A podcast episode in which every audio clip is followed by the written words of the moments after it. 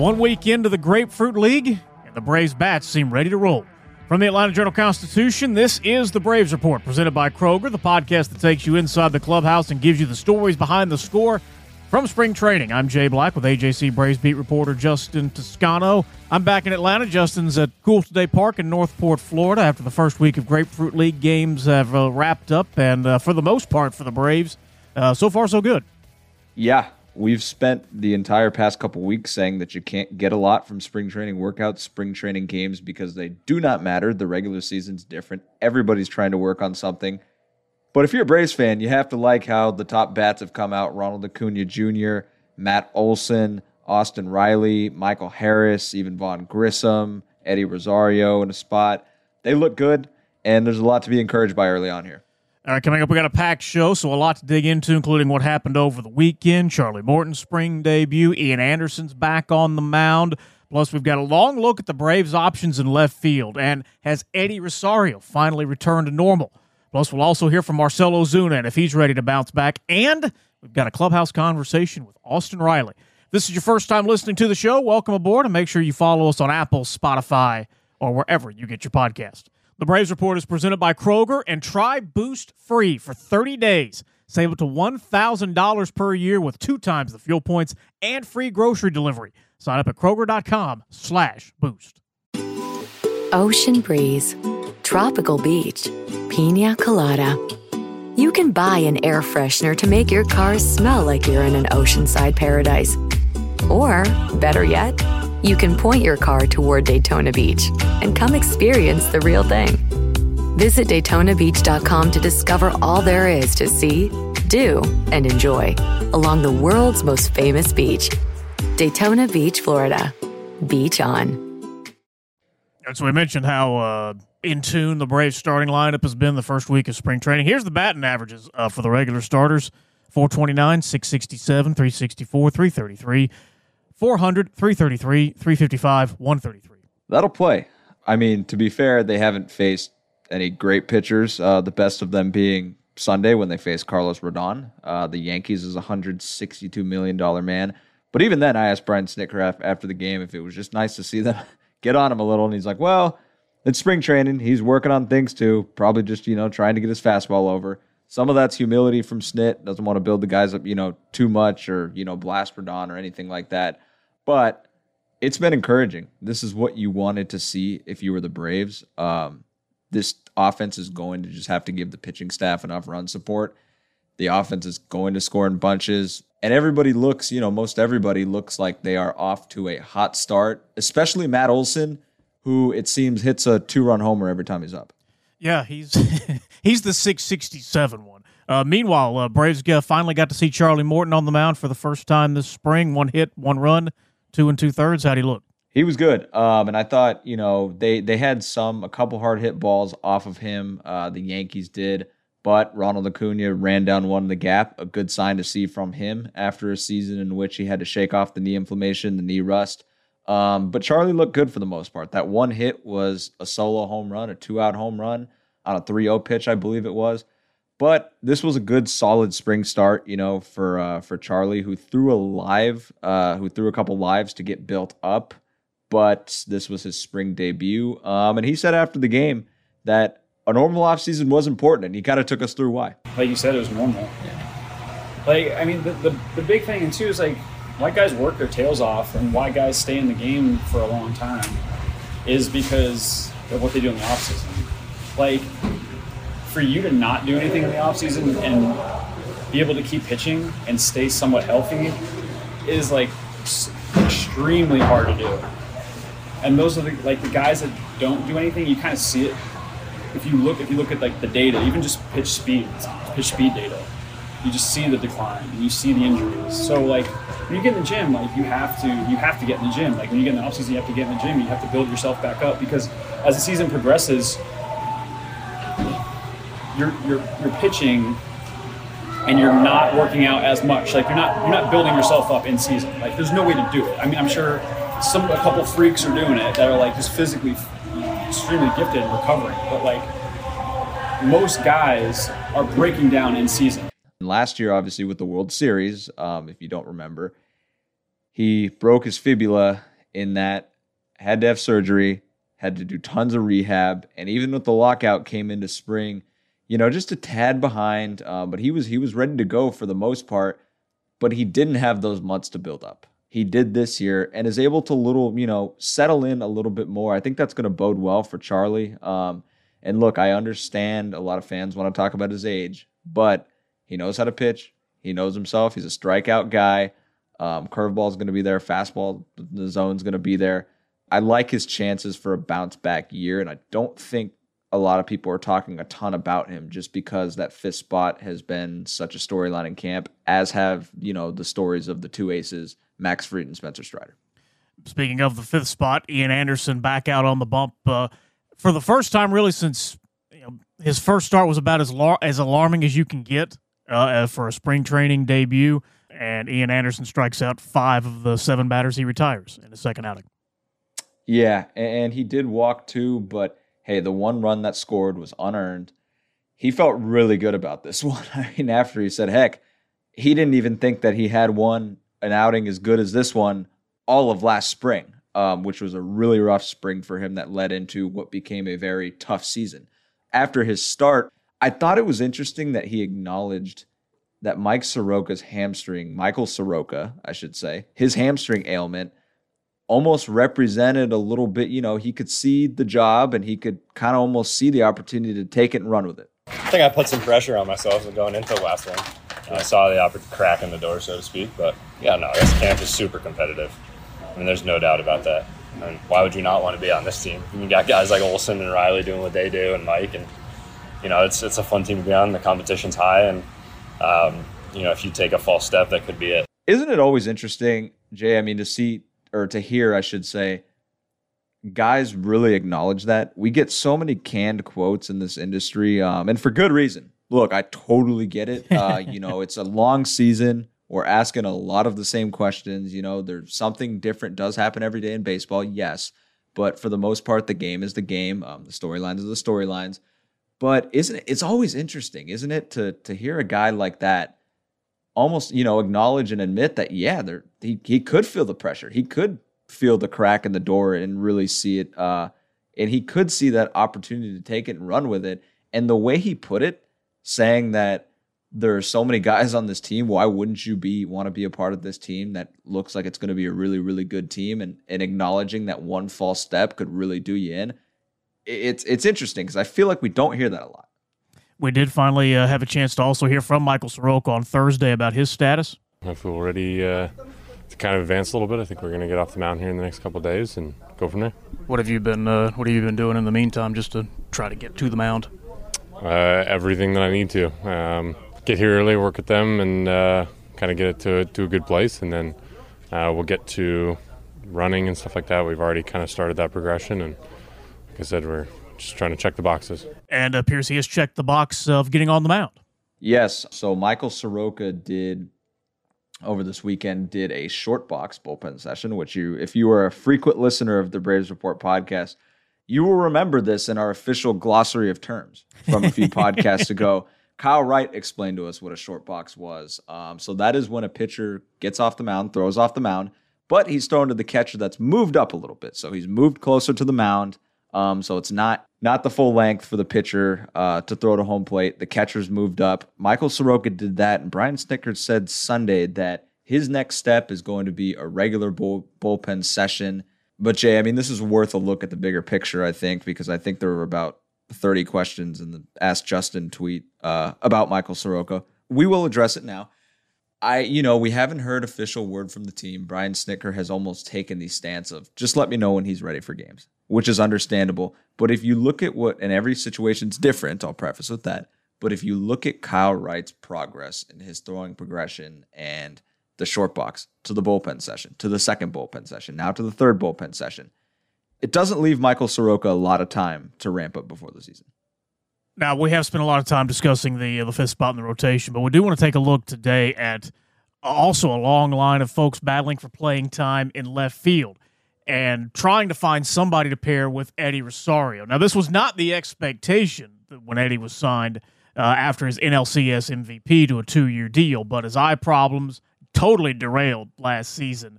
But he told you that he feels like he's finally coming around here. I feel I feel same guy, but uh, it's only I feel more healthy. Working, I'm working. I have good se- good season. Uh, I play my game. That's uh, last year is so so different, uh, but I want to try to to be the same guy I, I am before. And baseball is, you know, much better when you can actually see what you want to hit. I feel more comfortable. I feel uh, more happy. Uh, it's more easy to, to play the game, uh, and you can do it everything what, what you want. I mean, this game really can't be any fun when something like that is going on. No. Brian Snitker said Saturday that maybe of all the sports, this is the one you really need to see the ball. If you can't see, you're almost toast in this game. Uh, and that's what Eddie was telling me throughout the rest of that interview was just that everything changes when you can't see. Guys would throw him sliders and he would lose the ball. And I talked to hitting coach Kevin Seitzer about Eddie, and he echoed a lot of the same sentiments. He looks so much better, so much better, way better than at any point last year. Does what is that? Is that like you can see in a swing, or you can see in, in a guy's just- mannerisms? He swing his swings better, but it's like he can see the ball. I mean, Right. that's the difference, and that's what he's saying too. It's like I can finally see the ball. So, I mean, he's in a he's in a great place. I hope you know he goes off during the WBC, and that's going to be that's going to be good for him to get some Right. high high pressure, hi- intense situations. You know, games that that are a big deal, and you know, I hope he does well, and it'll be a good tune-up for him. And uh, but just as, as a coach, as a human, how, how tough was that to see him go through that Oh, last man, year? You know, like you know heart. he's struggling, he's I mean, trying. You know, we were, you know, we were trying to make adjustments with his swing, and he's like, you know, I, I can't see. So it's like, I mean, what do you do if you can't see? You can't hit. So, you know, mechanical adjustments didn't matter, but you know, we could see it in the cage, we could see it in BP. It just wasn't the same Eddie that, from the year before. But this year, this spring, it's been awesome. that was pretty revealing, not only with Eddie, who told me that everything changes. He was fighting for everything fly balls, sliders, any pitch. He was fighting for every single thing last year. But to hear his coach say it, um, hitting coach Kevin Seitzer, is really, you know, because it does break your heart. I mean, it's almost an exercise in empathy for all of us because he was really, really struggling. And once the news broke that, you know, he he did need an eye procedure, had one, then it all made sense. He was three for 44 to begin the season. He lost a couple fly balls in right field, including one in San Diego. I remember uh, this one in right field where it just kind of landed around him. He, he seemed to completely lose it at night um, in the lights. And it makes a lot of sense. And I can't imagine just the vulnerable feeling of being on a baseball field around thousands, you know, in front of thousands of fans and not being able to see um, and not being able to perform at your best. Um, but to hear Seitzer, you know, he Eddie said, you know, I just can't see the ball. He's right. Mechanical adjustments aren't going to matter if you can't see the ball. And I think for Eddie, um, Snitker has said a lot about how he just thinks he's a different guy this spring. When did he regain full vision? So he told me it was over the offseason. He regained full clear vision, a hundred percent. Um, and so it seems like it was kind of slowly coming back and coming back and coming back. And he said that over the offseason, um, he regained full vision. He takes vitamins uh, for his eyes. He's done everything the doctors and the team have told him to do. Um, and it really sounds like I asked him, what led to this? Uh, what did he think happened? Was there an accident or something? And he said his eyes just progressively got worse and worse each year. He wore contact lenses in 2021, um, but each year his eyes progressively got more and more weird, is how he put it, um, and just got worse. His eyesight worsened. Um, and so it sounded like over the offseason, pretty, you know, recently, it, he, he gained clear, full vision. And it's going to be a really good thing for him because now he's going to be probably more like the Eddie Rosario we've we've known and have seen since he's been in Atlanta. Nobody expects him to regain the NLCS form. That would be superhuman for Mike Trout, Aaron Judge, and all those guys, even. But if he can hit a little bit um, and kind of hit his do you know his fair share and have his fair share of production in left field, the Braves are going to be much better off considering how stacked their lineup already is, uh, and then the options that they have everywhere and the depth they possess. Only hit 133 in the first uh, week of spring training, but can you see a difference despite the numbers? Yeah, yeah, the bat to ball's there a lot more. Um, I, I, I do. I know he's had. I mean, to me, earlier in the episode, I said Nettie Rosario. Even when I was talking about the guys who are hitting well, I, he only has one hit, um, I believe, or two hits, but it almost feels like he's doing better than that. And like, granted, it's spring training. You don't intensely watch every single at bat. I'm also talking to starting pitchers when they're out. All this, you know, that uh, you're paying attention to a lot, but for some reason it feels like he's looked a little better than that. And I just think it's like a little bit to me the bat to ball is, there a little more, um, and it looks like he's tracking it a lot better. Now, of the the group that's trying to join Eddie in that left field rotation platoon, looking for for opportunities. Yeah, there's four guys there. It's Kevin Pillar, Sam Hilliard, Eli White, and uh, Jordan Luplow. Is, is it safe to say two of those guys are going to go north? I would say so. Yeah, yeah, I, I think so. And, it's it's been a great battle so far because all of those guys are playing well, with the exception of Jordan Luplow, who is out. You know, right now he's working back into the fold and taking swings, but he's out with some oblique soreness, uh, which was the same oblique injury he dealt with last year in Phoenix. Um, and so you know, and he's a, a righty, and he told me that for a righty to have right side oblique issues uh, is pretty weird, uh, just because of the way they swing um, and usually happens on that left side. But I, I, I would say so. I mean, I project you know two of them going forward. If if you look at that, um, because another bench spot's going to go to um, whoever doesn't DH between Ozuna and d'Arnaud, and then another one I would think would go to whoever doesn't win the shortstop battle, like Orlando Arcia. I think Eli White and Sam Hilliard are both really interesting, and they provide you know they're toolsy, great athletes. Like Eli White was a stud in the minors.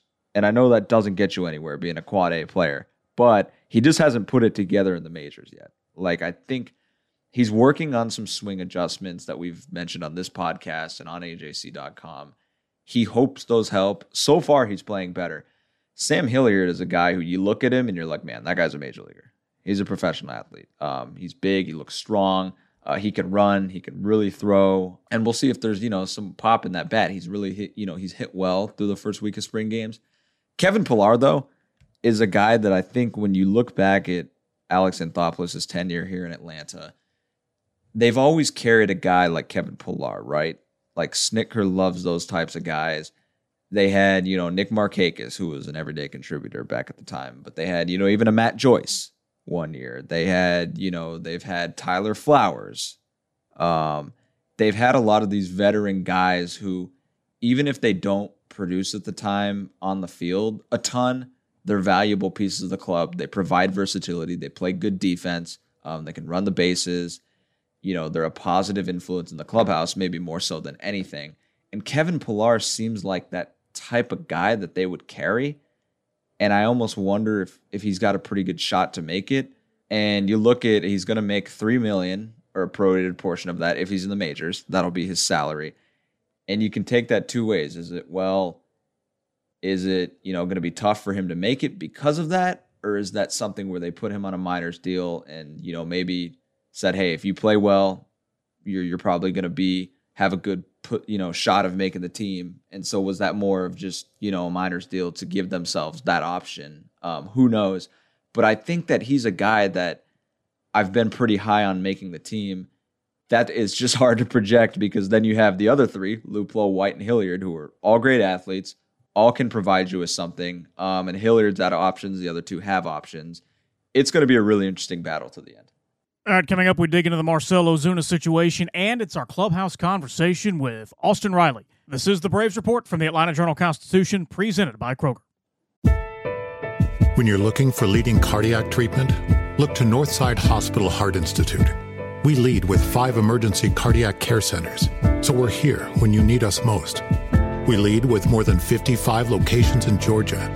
That means we're always in the heart of your neighborhood.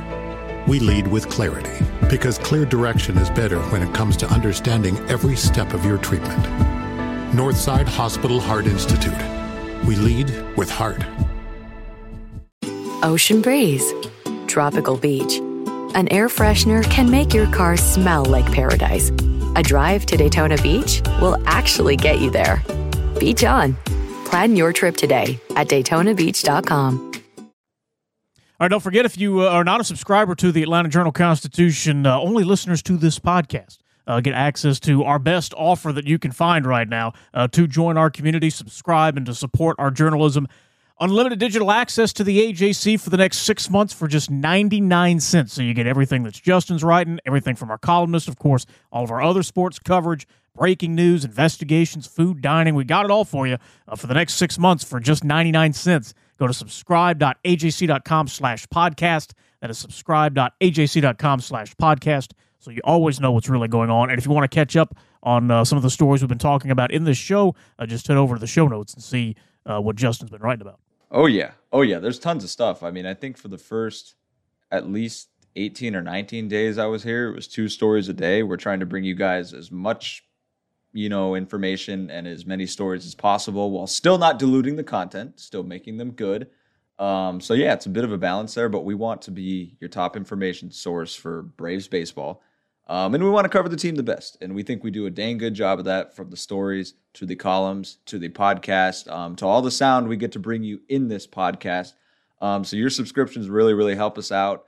Um, and that is the reason that we're in a house this spring. Uh, and you were here for two weeks. We've done a ton of podcasts. And I feel like we're growing at a pretty nice rate on this podcast. So we appreciate everybody's support. Spread the word, tell your friends tell your enemies, as Jay always says at the end yes. of the episode. I'll steal that one out of your mouth right now. Um, but it's been really, really nice to do this a little more regularly um, and see it kind of unfold because when we talked about it last year, we wanted to bring everybody the stories behind the score and kind of give everybody a look at the Braves that maybe you haven't seen before and make you the smartest fans around town. So hopefully we're doing, you know, on our way to doing that a little bit. And thanks for supporting us. We'll, we'll keep it coming though. Now, uh, before we get to our clubhouse conversation with uh, Austin Riley, you had a chance to spend a few minutes after BP the other day with Marcelo Ozuna. We don't get to hear from Marcell a whole lot, but uh, Snit has made it clear what's going to happen with him when this team goes north. We're going to, like I told him, you know, I mean, Marcell's going to be on our team. I mean, and just how much he plays is going to determine how well he does. Were you surprised to hear Snit just come flat out and say that and clear all that up? a little bit. I mean, uh, yeah, just because you don't ever. And I was curious because I projected him on the roster from from day one. But when you're riding, just to give people a look behind the curtain a little bit, when you're writing something, you kind of want to just get as close to the truth. So like I, I understood that hey, maybe there's a chance that I mean there are 37 million reasons why they wouldn't cut him, but I was like maybe there's a chance he he he doesn't go north. So I wanted to see if Snit would give us that assurance. Um, to see what he had to say about that. So I think my question there was, hey, is is Marcell a guy that you think with all your left field options is fighting for a roster spot, or is he somebody that you know what he brings and you know who he is? And so that's that's where he said that. And I think Snit, you know, probably smart PR wise, just to clear it up now, so everybody you know expects him to be on the roster. Um, but I was a little surprised. I don't know what I was expecting with that question. I just wanted to ask it because I, I wanted to just give him a chance to, if he wanted to say anything, say it because I knew I was writing something that day. So where does Marcell think he is at this point in spring? I feel okay. I don't feel 100%, but I, I promise, I guarantee that he's going to be there for the season and then, and they made a really good season. Yeah. You said you don't feel 100% with it. What are, um, what are you no, looking timing, to do? T- timing, timing. Most of the time it's a timing, and then most of the time it's like uh, uh, you stop game and, and and you come back to, to playing a game is, is real hard. So so you have to just keep working on and, and, then do your best. Is timing is that just more at bats? Yeah, more, more at bats. More swings. During, during I get more at bat, I'll be I'll be fine, and then I, I get my feeling back, and then I can be continuing to do what I do. But it has also been very noticeable that Ozuna has been on every road trip pretty much uh, so far this spring. Yeah, I, I, feel, I feel like uh, like I, I need to I need to I need to keep continuing play and then and then see and then show the, the what I what I can do. So my point is, I more about I get, more better I feel. Him. Sixteen million dollar guys generally don't travel in the first part of, of spring training. But what have you seen from Marcell so far? Honestly, he looks like a guy who is getting his timing back. A lot of the other guys, at least he might have been, you know, obviously working out and might have been in Northport before we saw him, but I think we saw him on the day that position players were required to report. Um, and a lot of the position players around here were here early, like a week earlier to five days earlier to four days earlier, getting their at bats, taking BP, all that stuff. So maybe they were a little ahead in terms of their timing at this point, are a little ahead. And to me, he just looks like a guy whose timing isn't down. Um, and I'm not, that's not me just bashing him for not being here earlier. Like he was here when he needed to report. That's just me saying that, hey, maybe his timing is a little off. That's what it's looked like to me. I mean, still hit the ball hard. I mean, he's, he sliced one in Port St. Lucie that went to the wall. I mean, it didn't look like he even got it that great, and it, it went to the wall um, in right field, uh, the warning track rather. Um, but to me, it looks like a guy who, yeah, just isn't there yet 100%. Just doesn't have his timing down fully yet. Um, we'll see if that changes, but it, has been intriguing to see that, for example, he was the only one who was remotely irregular that was on that overnight trip. Um, and I'm not going to make too much of that, but it's just, you know, they're giving him extra chances for at bats um, and kind of getting him some more run in there and, and trying to, you know, get him up to speed. I would, I would think, you know, is some of that.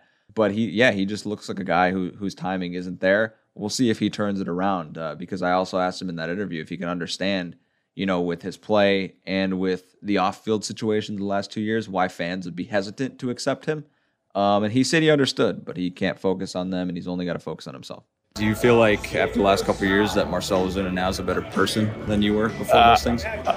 since since now I'm, I'm working on that I'm trying to be better than, than, than I usually was in the last two years. So my, my career was clean and, and, and, beautiful. So last two years I, I just start damage like a little parts and so I'm be I'm working on that and, and don't do anymore.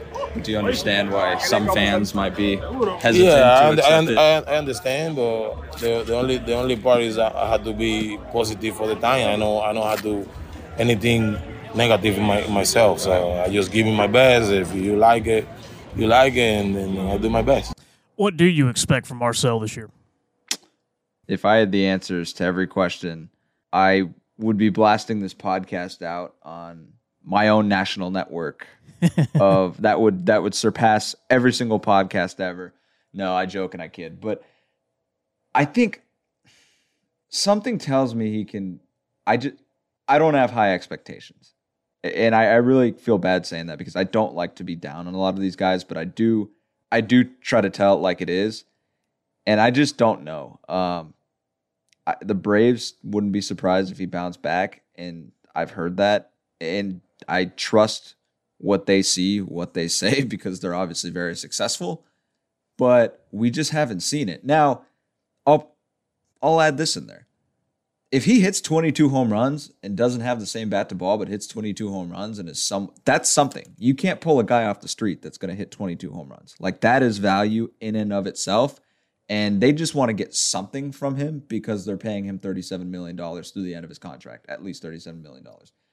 So, but I I just can't sit here and say that I expect this great season from him because I haven't seen anything yet uh, that would tell me that, and we haven't seen him be that guy. He's got to prove it first because there are people who who believe he can be better than he's been, but he's given us no reason quite yet uh, to do so. And so, not me being down on him, I just think that he's got to show us something. And on the other hand, I'll say it and I'll say it again and again and again. 22 home runs, 20 plus home runs, even 18 bombs, like that's value right there. You can't get other bench guys who would do that. So that is something, especially in the DH role. He won't have to be out there playing defense, even though he thinks his arm is, you know, going to be better this year. Um, so just give them something. I think that's all they're looking for. All right, now time for our clubhouse conversation. And uh, if Austin Riley does not hit uh, at least 18 home runs, something probably went really wrong. And you guys covered a lot of ground in your chat here at the outside of camp. Yeah, no, it was a great conversation that started with I was trying to catch up with Austin about um, just spring training, how things were going. And I, I'm always really intrigued in his pursuit of consistency because that's every baseball player, what they try to do. And I wanted to know how he saw that. And then he ended up telling us he was using, you know, a mental skills coach this year um, and somebody who he was working with. And that was really intriguing. But I thought, I think it's always fun talking about hitting and you know the game with Austin Riley because he's a guy who just likes pure ball. All right, here's Justin and Austin. I'm wondering. This is an organization that's had you know like Chipper guys Yeah. like that. Guys, kind of the you know the fans grow to love that are pretty generational. When you when you sign that deal, how big of is it of an allure is it that hey, if you play well, like you could be one of those guys that people fans for this team, you know, they remember forever. you know, that's, I think you know, you play for your legacy. You play for you know how, you know, you, the impact that you make on the field as well as off the field, um, and just you know carrying carrying myself, you know, trying to play the game the right way. Uh, you know, being a guy in the clubhouse that you know guys feel like they can come up to and talk to me about about anything. Um, and, and just like I said, be myself, and, and you know I I think that that comes just you know as as uh, you know as a as a you know like an icing on the cake type thing. You know, like I said, if I just you know play my game uh, the way I know I'm capable of playing it, carrying myself the way you know I, I do. Uh, you know, maybe, maybe, maybe that's something, maybe it's not. Um, but no, it's pretty, it's pretty. It would it would be pretty sweet. To you, what's playing the right way? You know, I think you know for me it's just you know you you see me play uh, just like you know I'm not I'm not gonna. Uh, I'm just gonna play the game hard, more or less. I'm not gonna be flashy. Not gonna, you know, do the the, the crazy woes and everything. I'm just gonna, like I said, I'm gonna play the game hard. Um, I'm gonna respect the game, and because I I'm, I'm a true believer that uh, there's baseball gods and they will humble you really quick. So I, I don't try to try not to to, to, to piss them off in, in any way possible. You've gotten remarkably better on defense over the last couple of years. Can you take us kind of behind that? What what do people not see about the defensive work you're doing, and how does that happen? That development. Wash, um, you know, just the way he, you know, he's, you know, I tell everybody, I was like, the biggest thing with Wash is just the attention to detail, and I think that's that's with anything. It's like if, if you focus on the little things and you, you, you stay on them, then that end result is, going to be there. So it's like that's that's just what I've been working on. Um, it's not any one thing; it's everything. Just you know, how can I improve a little bit each each and every year, each and every day. Um, and, and just you know take those little bitty strides to you know hopefully you know be a, a, a defender that you know guys like you know he, he can hold his own. The Austin Riley from last summer, when you were kind of in MVP talks, some people might say, "Oh, you were you were hot," but then it stretches to one month, to two months, to three months. Is that just who you are? Who you were last summer? Can can you be that guy? Oh yeah, yeah. No, I, I 100% believe I can I can be that guy, and I think there's there's more in there. I think you know um, Mags, our hitting coach, threw out some stat that you know I was you know topping something. Uh, you know, as far as like the metrics last year, and I, felt like I could have been way better. Uh, just the way things ended. Um, just you know, there's. I feel like there's more there, um, just like as far as a consistent basis, and, and that's the name of the game, and that's what I'm gonna try to work on. So yeah, I definitely think there's that's that's who I am, and I think there's some some more in there. I guess if you hadn't answered this question, you'd, you'd make even a lot more money than you will over the next 10 years. But how do, you, how do you be consistent? How do you achieve that consistency as a hitter? What's the most important part of that? You know, I think the the mental side of the game, um, and actually, you know, I'm, I'm working with a guy this year, just like as far as like how to how to manage the ebbs and flows of the game, how to you know manage a 162. Um, I think that's what the greats do. It's like they are so mentally strong, um, and and guys don't practice it. We practice our hitting, we practice our defensive. You know, we lift weights, but you know, this game is so men, you know mentally tough on you. It's like you need to practice the mental game, um, and that's that's what I you know hopefully you know it's it's gonna it's gonna show. Um, so we'll see. Who are you working with? Uh, his guy name's Johan with uh, Novus Globus. Okay. Uh, so yeah, my agency got it, got it, uh, got me to him, um, and I'm, I'm excited. Like I said, it's it's something that's new to me. Um, never never done it before, uh, and I, like I said, it's, I've, I've worked with him for, for a little bit now, and you know I'm definitely seeing some improvements. Just as far as like, you know, it's like how do you just the way you see things as like far as like all right you know maybe i'm you know bad couple games like okay wait what can i learn from this versus like beat myself up uh, so it's it's good stuff Is it like you call them on the phone every week, or is it uh, zoom calls Zoom calls? zoom call everything's zoom now it's like Right. everything is zoom so- COVID, man. yeah right Is it like weekly? uh, You get to three three want. times a month Three times a month. yeah What um, I guess as much as you can share, what sort of things does he tell you? Like how do how do mental skills coaches for professional athletes break it down? It's more or less of just like like the the like what we're working on is just like how to rewire our brain to think in ways that are positive versus like I'll give you an example. So it's like, you know, we talk about like, oh yeah, I'm, I, it's a grind, it's a grind. So it's like now we're, you know, like when you think about a grind, think about like it being tough. Yeah, it's, a, negative it's a negative thought. So it's like now we're in the, like now I'm like starting to like we're in the flow of things. So it's like now we're trying to like we're trying to train our, our brain to be positive, trying to be, tough. So just a little bit about it. So it's, it's like, good stuff. When you start that work, you realize how many things you see negatively that you never noticed. Right, right. It's it's been eye opening. So it's it's good. What about swing changes? Did you do anything with that? This I know I know you were in Miami or in Phoenix last year. You said Mags had you more like square to second base, kind of like the middle of the field. So that was just more of like a in season adjustment. The biggest thing that I've you know from last year to this year. Um, was more of like that front elbow. It's like last year it, it got it kind of like arm barred out a little bit. But Ronnie does it really well. Like some of the like good ones do it, uh, and that's what's crazy about this swing. It's just like everyone's different. It's like Ronald can do it. Dansby does it a little bit and it does it well. But when I'm doing it, it's it's not. It doesn't it doesn't work for me. Like if you look at Arenado's swing, it's like that elbow's bent staying through the zone. That's when I'm when I'm doing that, I'm I'm at my best, and that's that's what I've been working on this season. Trying to keep it in. So oh no, like, no, not in, just like more or less bent, like yeah. through the zone versus oh, like getting so getting. Oh, okay, like yeah. arm bar, yeah, kind of where yeah. you get you get out and then you don't kind of you can't. It's really like a, it's not for me. It's not. I don't have the adjustability in my swing, so that's what that's that's the main thing I've been, been working on. So mental skills coaches are becoming more prominent, but sports have always been sort of a macho, I guess, thing. How how good can it be for athletes to embrace that sort of thing and get get a little extra edge? I guess that way. Yeah, I mean, like I said, it's it's uh, like I said earlier, it's like the mental game of baseball of any sports is so like there's so much to it.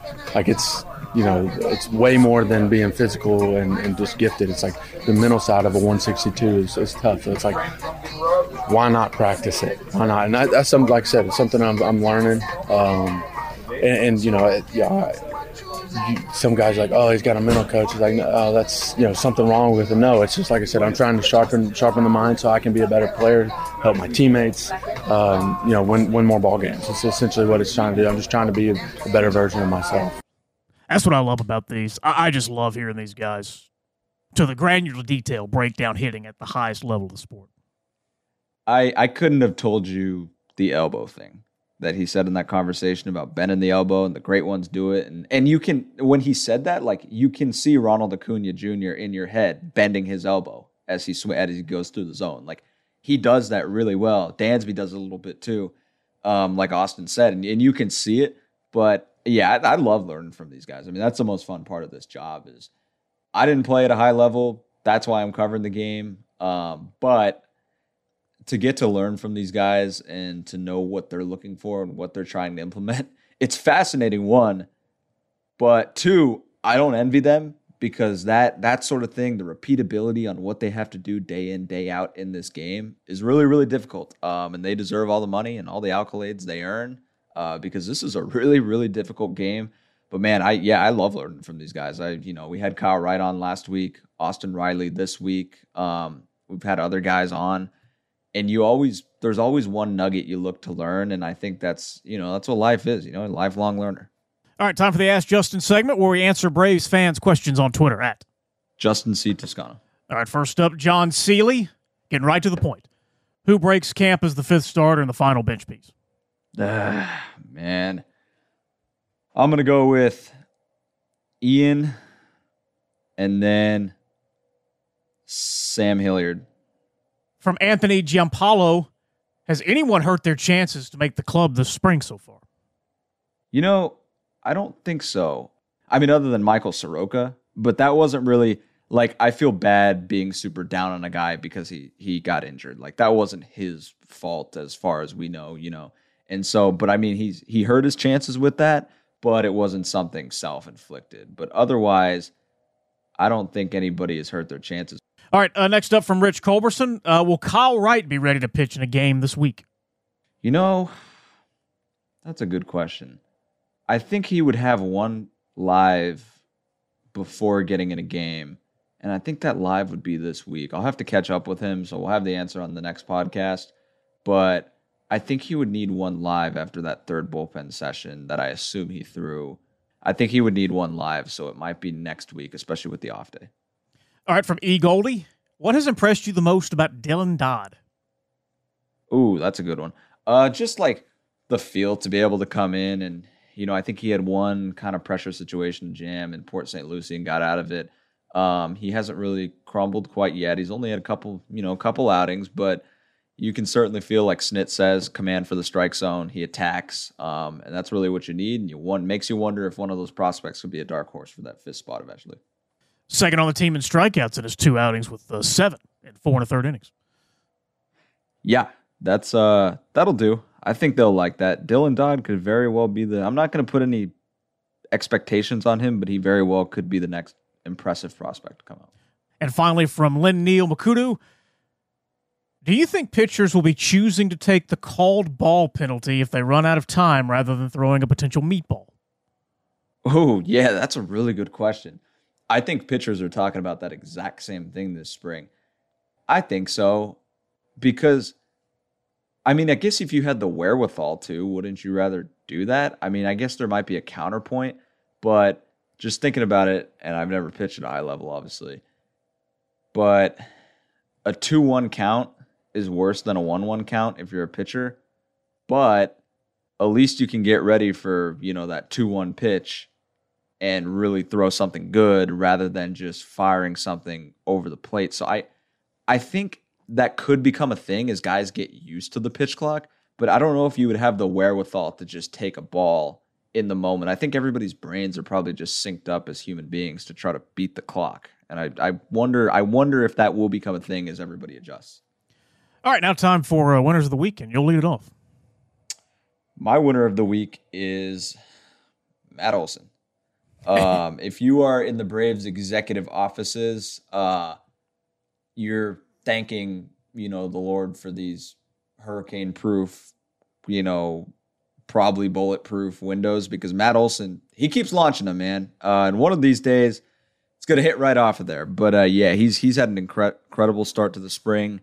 Um, it must feel nice to go two for two with a home run and an RBI single, and then just just head home and enjoy your Sunday and, and your Monday off day. I've got Vaughn Grissom.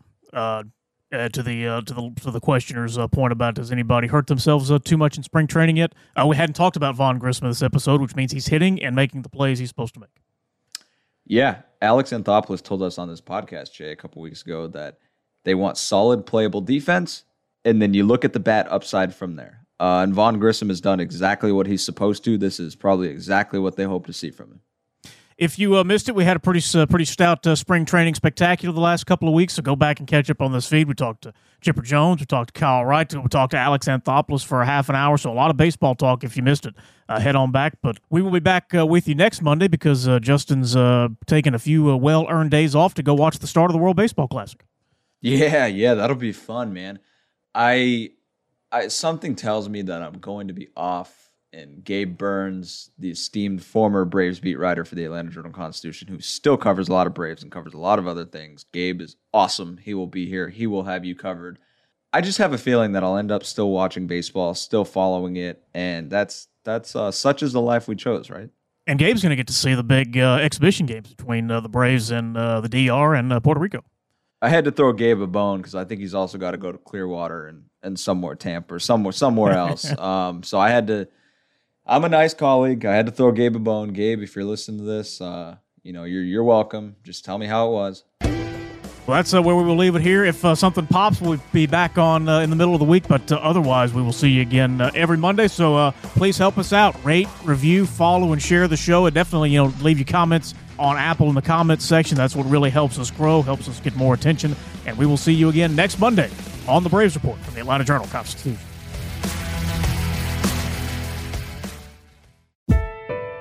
When you're looking for leading cardiac treatment, look to Northside Hospital Heart Institute. We lead with five emergency cardiac care centers, so we're here when you need us most. We lead with more than 55 locations in Georgia. That means we're always in the heart of your neighborhood. We lead with clarity because clear direction is better when it comes to understanding every step of your treatment. Northside Hospital Heart Institute. We lead with heart. Ocean breeze, tropical beach, pina colada. You can buy an air freshener to make your car smell like you're in an oceanside paradise. Or, better yet, you can point your car toward Daytona Beach and come experience the real thing. Visit DaytonaBeach.com to discover all there is to see, do, and enjoy along the world's most famous beach, Daytona Beach, Florida. Beach on.